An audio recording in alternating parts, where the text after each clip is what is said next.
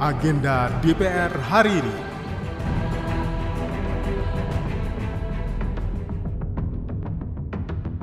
Halo, apa kabar? Kembali lagi bersama saya Tiara Mustika di Agenda Kerja Wakil Rakyat hari ini, Senin 21 Agustus 2023. Setelah masa persidangan satu tahun sidang 2023-2024 dibuka oleh Ketua DPR Dr. Honoris Causa Puan Maharani pada hari Rabu tanggal 16 Agustus 2023 kemarin, alat kelengkapan DPR dan komisi-komisi mulai melakukan rapat internal untuk membahas agenda kerja di masa persidangan ini. Masukan-masukan yang telah dihimpun dari masyarakat atau konstituen selama masa reses akan dibahas dalam rapat kerja, rapat dengar pendapat, serta rapat dengar pendapat umum.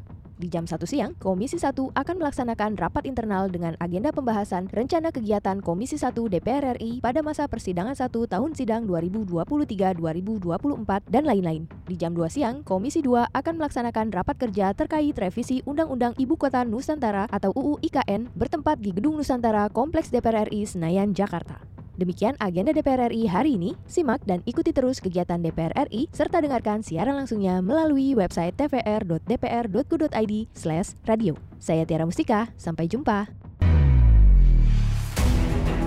Agenda DPR hari ini.